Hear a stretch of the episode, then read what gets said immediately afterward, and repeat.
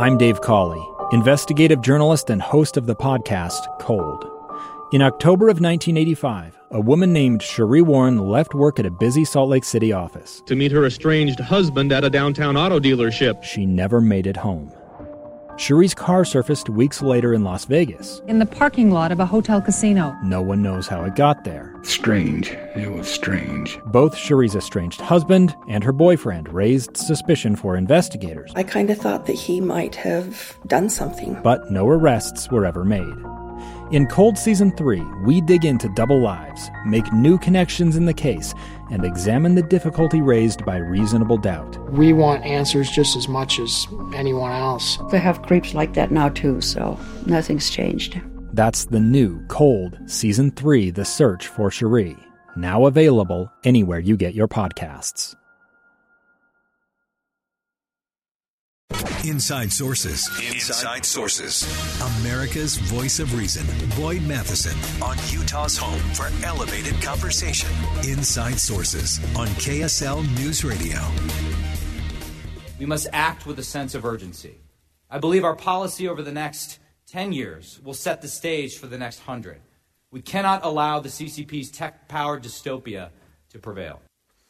That was the chairman of the House China Select Com- Committee, Mike Gallagher. Uh, he and his Democratic counterpart uh, painted a picture for the American people as they rolled into their first primetime committee hearing. Uh, now that we have primetime committee hearings, that's a whole other issue in my book, but we'll talk about that later. Uh, interesting as we looked at what happened beyond the headlines last night, rolling into it. Uh, we need to take a look under the headlines to see how united and how divided are Democrats and Republicans when it comes to how we deal with China. Let's begin. Think you know the news of the day? Think again. Well, we're going to turn to uh, our inside source, Phelim Kine, a DC based China correspondent for Politico. And uh, Phelim, we appreciate you joining us today. Great piece in Politico uh, talking about the China Select Committee, which, of course, had its first uh, big primetime hearing last night. And uh, give us a kind of the broad brush first in terms of uh, what was the expected. Did we get mostly what we expected, or any surprises in there? Well, I think it's really important to, to note that this uh, committee, which is a new committee, um, this is at the epicenter of the congressional legislative conversation about China and about U.S. China relations. So, what they discuss and what they are going to be pushing out in terms of legislation is going to have profound influence on the U.S. China relationship going forward. And of course, that relationship, as we all know, in the aftermath of last month's uh, balloon, uh, spy balloon incident, and concerns about China per- perhaps preparing to uh, provide lethal weaponry to uh, to Russia, and of course, revelations from the Department of Energy that uh, China's lab leak was the source of COVID. The relationship is really poor. Um, so what happened last night? It was the debut hearing for this committee, and it was it was really interesting because first it was prime time. It was 7 p.m. It was it was televised, of course, across, uh, by, through the House uh, television system, and it was a marathon three hours in which the committee kind of laid out what the sort of the outline of their agenda is going to be over the next couple of years. And you can imagine what they are. They talked about issues related to trade, issues related to Taiwan, concerns about precursor chemicals that create illegal op- opioids that kill thousands of Americans.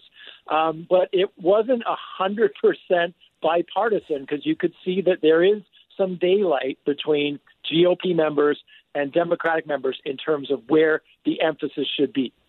Yeah, and such a, an interesting thing as you as we watched that play out. Uh, there were some of the things that we sort of expected, and you laid those out in terms of trade and Taiwan and balloons and Russia and uh, COVID and all of those kinds of things. And to me, the interesting thing is, will this committee really get beyond that? Um, obviously, this was the big rollout and and hit kind of all the high level things. But did you get a sense that they're going to get into an area where I do think there is some division from the administration that has been focusing on higher level things like investment and alignment and competing. Uh, versus some of the things that have happened more on the Senate side with uh, Senator Menendez and Senator Romney coming together saying, hey, high level principles are good, but we got to have some strategies and tactics underneath. Did you get a sense directionally in terms of are we going to get to that kind of meat and substance, or will this be more uh, kind of performative uh, committee work? I, I think that it, you, you're absolutely right in the sense that uh, on the Senate side, there are uh, there's a growing chorus of concern that there really isn't, the United States doesn't really have a cohesive and coherent China strategy. It has sort of bullet point slogans, like you mentioned, like uh, invest, align, and compete. And so that's a conversation that's going on over on the Senate side. Now, this committee, um, based on what we heard yesterday, there seems to be, uh, you know, a, a, a, an, an understanding or an agreement, at least uh, partisan agreement, in terms of what what's going on, and that is for the GOP most certainly. China is, or the Chinese Communist Party is an existential threat to the United States, and that there is an, that the U.S. is in an existential struggle against the CCP, and it needs to take urgent action to defend the U.S. and its interests. And of course, that means the sort of your your bread and butter issues like arming Taiwan, boosting the U.S. military capacity, and and and sealing off and preventing China from getting access to high end technology, particularly uh, semiconductors, that could, they could use to boost their military industrial complex.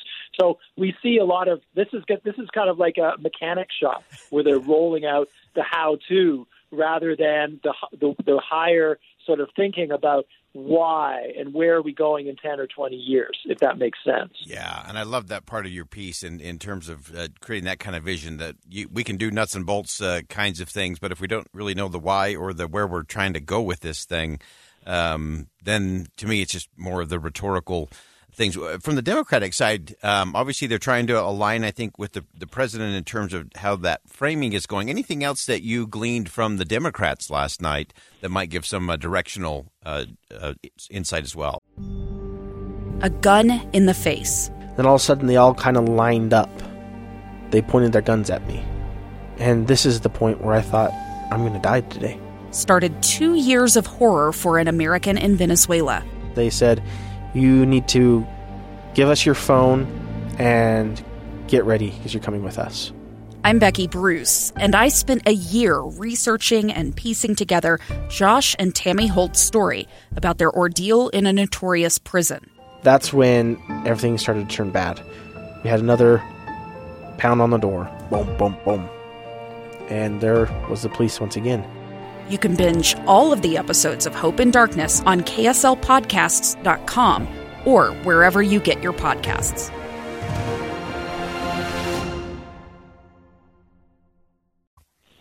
Yeah, I mean, I think for me, this was the most interesting part of, of the hearing is that although um, the commission uh, committee chairman Gallagher and uh, ranking member uh, Raja Krishnamoorthi were both talked up big time this idea that's got to be bipartisan. We got to be on the same page.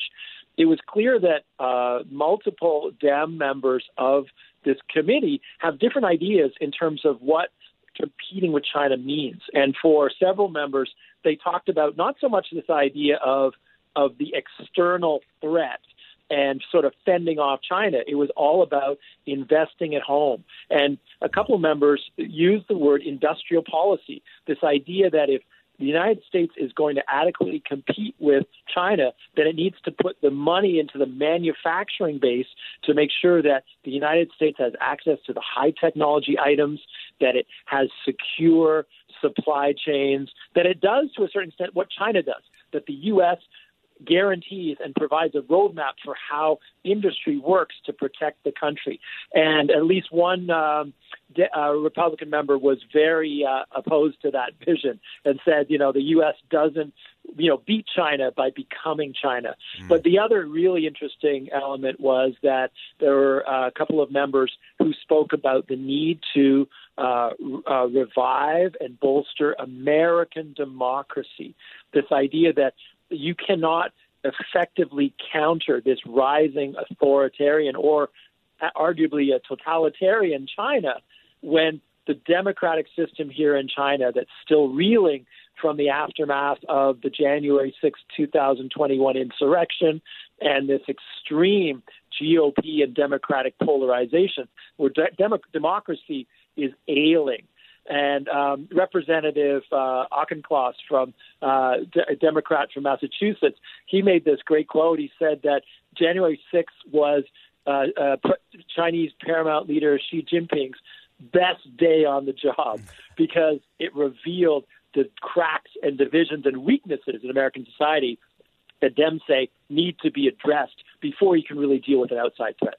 Uh, I think that's so fascinating. To me, that was one of the really interesting things, and you and you pointed that out so well in your uh, Politico piece. Uh, is is looking at that and, and changing that part of the conversation. I mean, there there are this is such an interconnected, interwoven challenge uh, because we do have things that obviously we have to compete with China on. We have areas where we, we've got to work together in dealing with places like uh, South Korea, or excuse me, North Korea and uh, and Iran, uh, where their influence is going to be great. The interconnectedness of the of the economies, uh, and so uh, any sense or anything there uh, in terms of. do we do we see a Secretary Blinken visit in the wake of what's been going on? Is all of that kind of chilled at the moment? Any indication from the committee in terms of what they would like to nudge the administration toward uh, as far as actual interaction with China?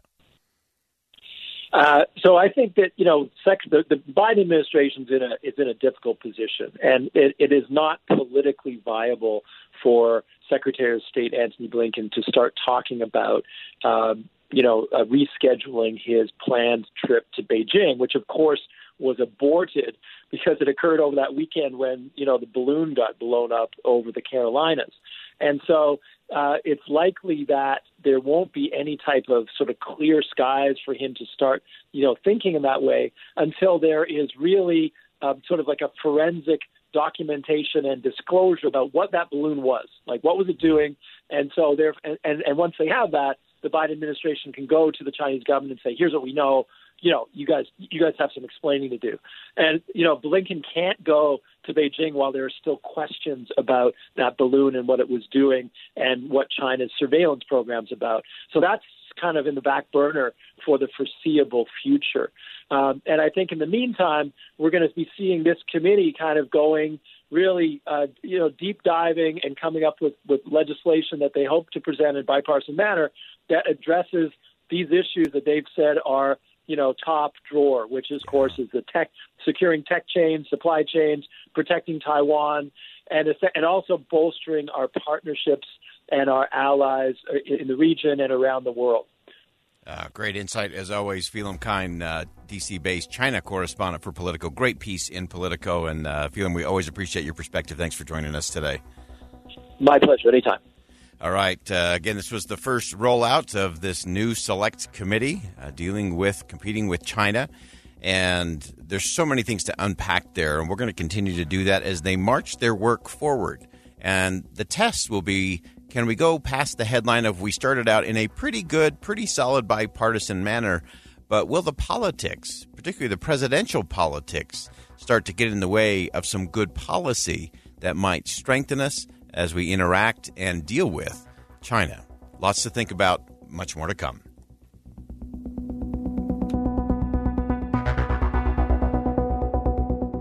Think again with Boyd Matheson on KSL News Radio. I'm Dave Cawley, investigative journalist and host of the podcast Cold. In October of 1985, a woman named Sheree Warren left work at a busy Salt Lake City office to meet her estranged husband at a downtown auto dealership. She never made it home. Sheree's car surfaced weeks later in Las Vegas. In the parking lot of a hotel casino. No one knows how it got there. Strange. It was strange. Both Sheree's estranged husband and her boyfriend raised suspicion for investigators. I kind of thought that he might have done something. But no arrests were ever made. In Cold Season 3, we dig into double lives, make new connections in the case, and examine the difficulty raised by reasonable doubt. We want answers just as much as anyone else. They have creeps like that now, too, so nothing's changed.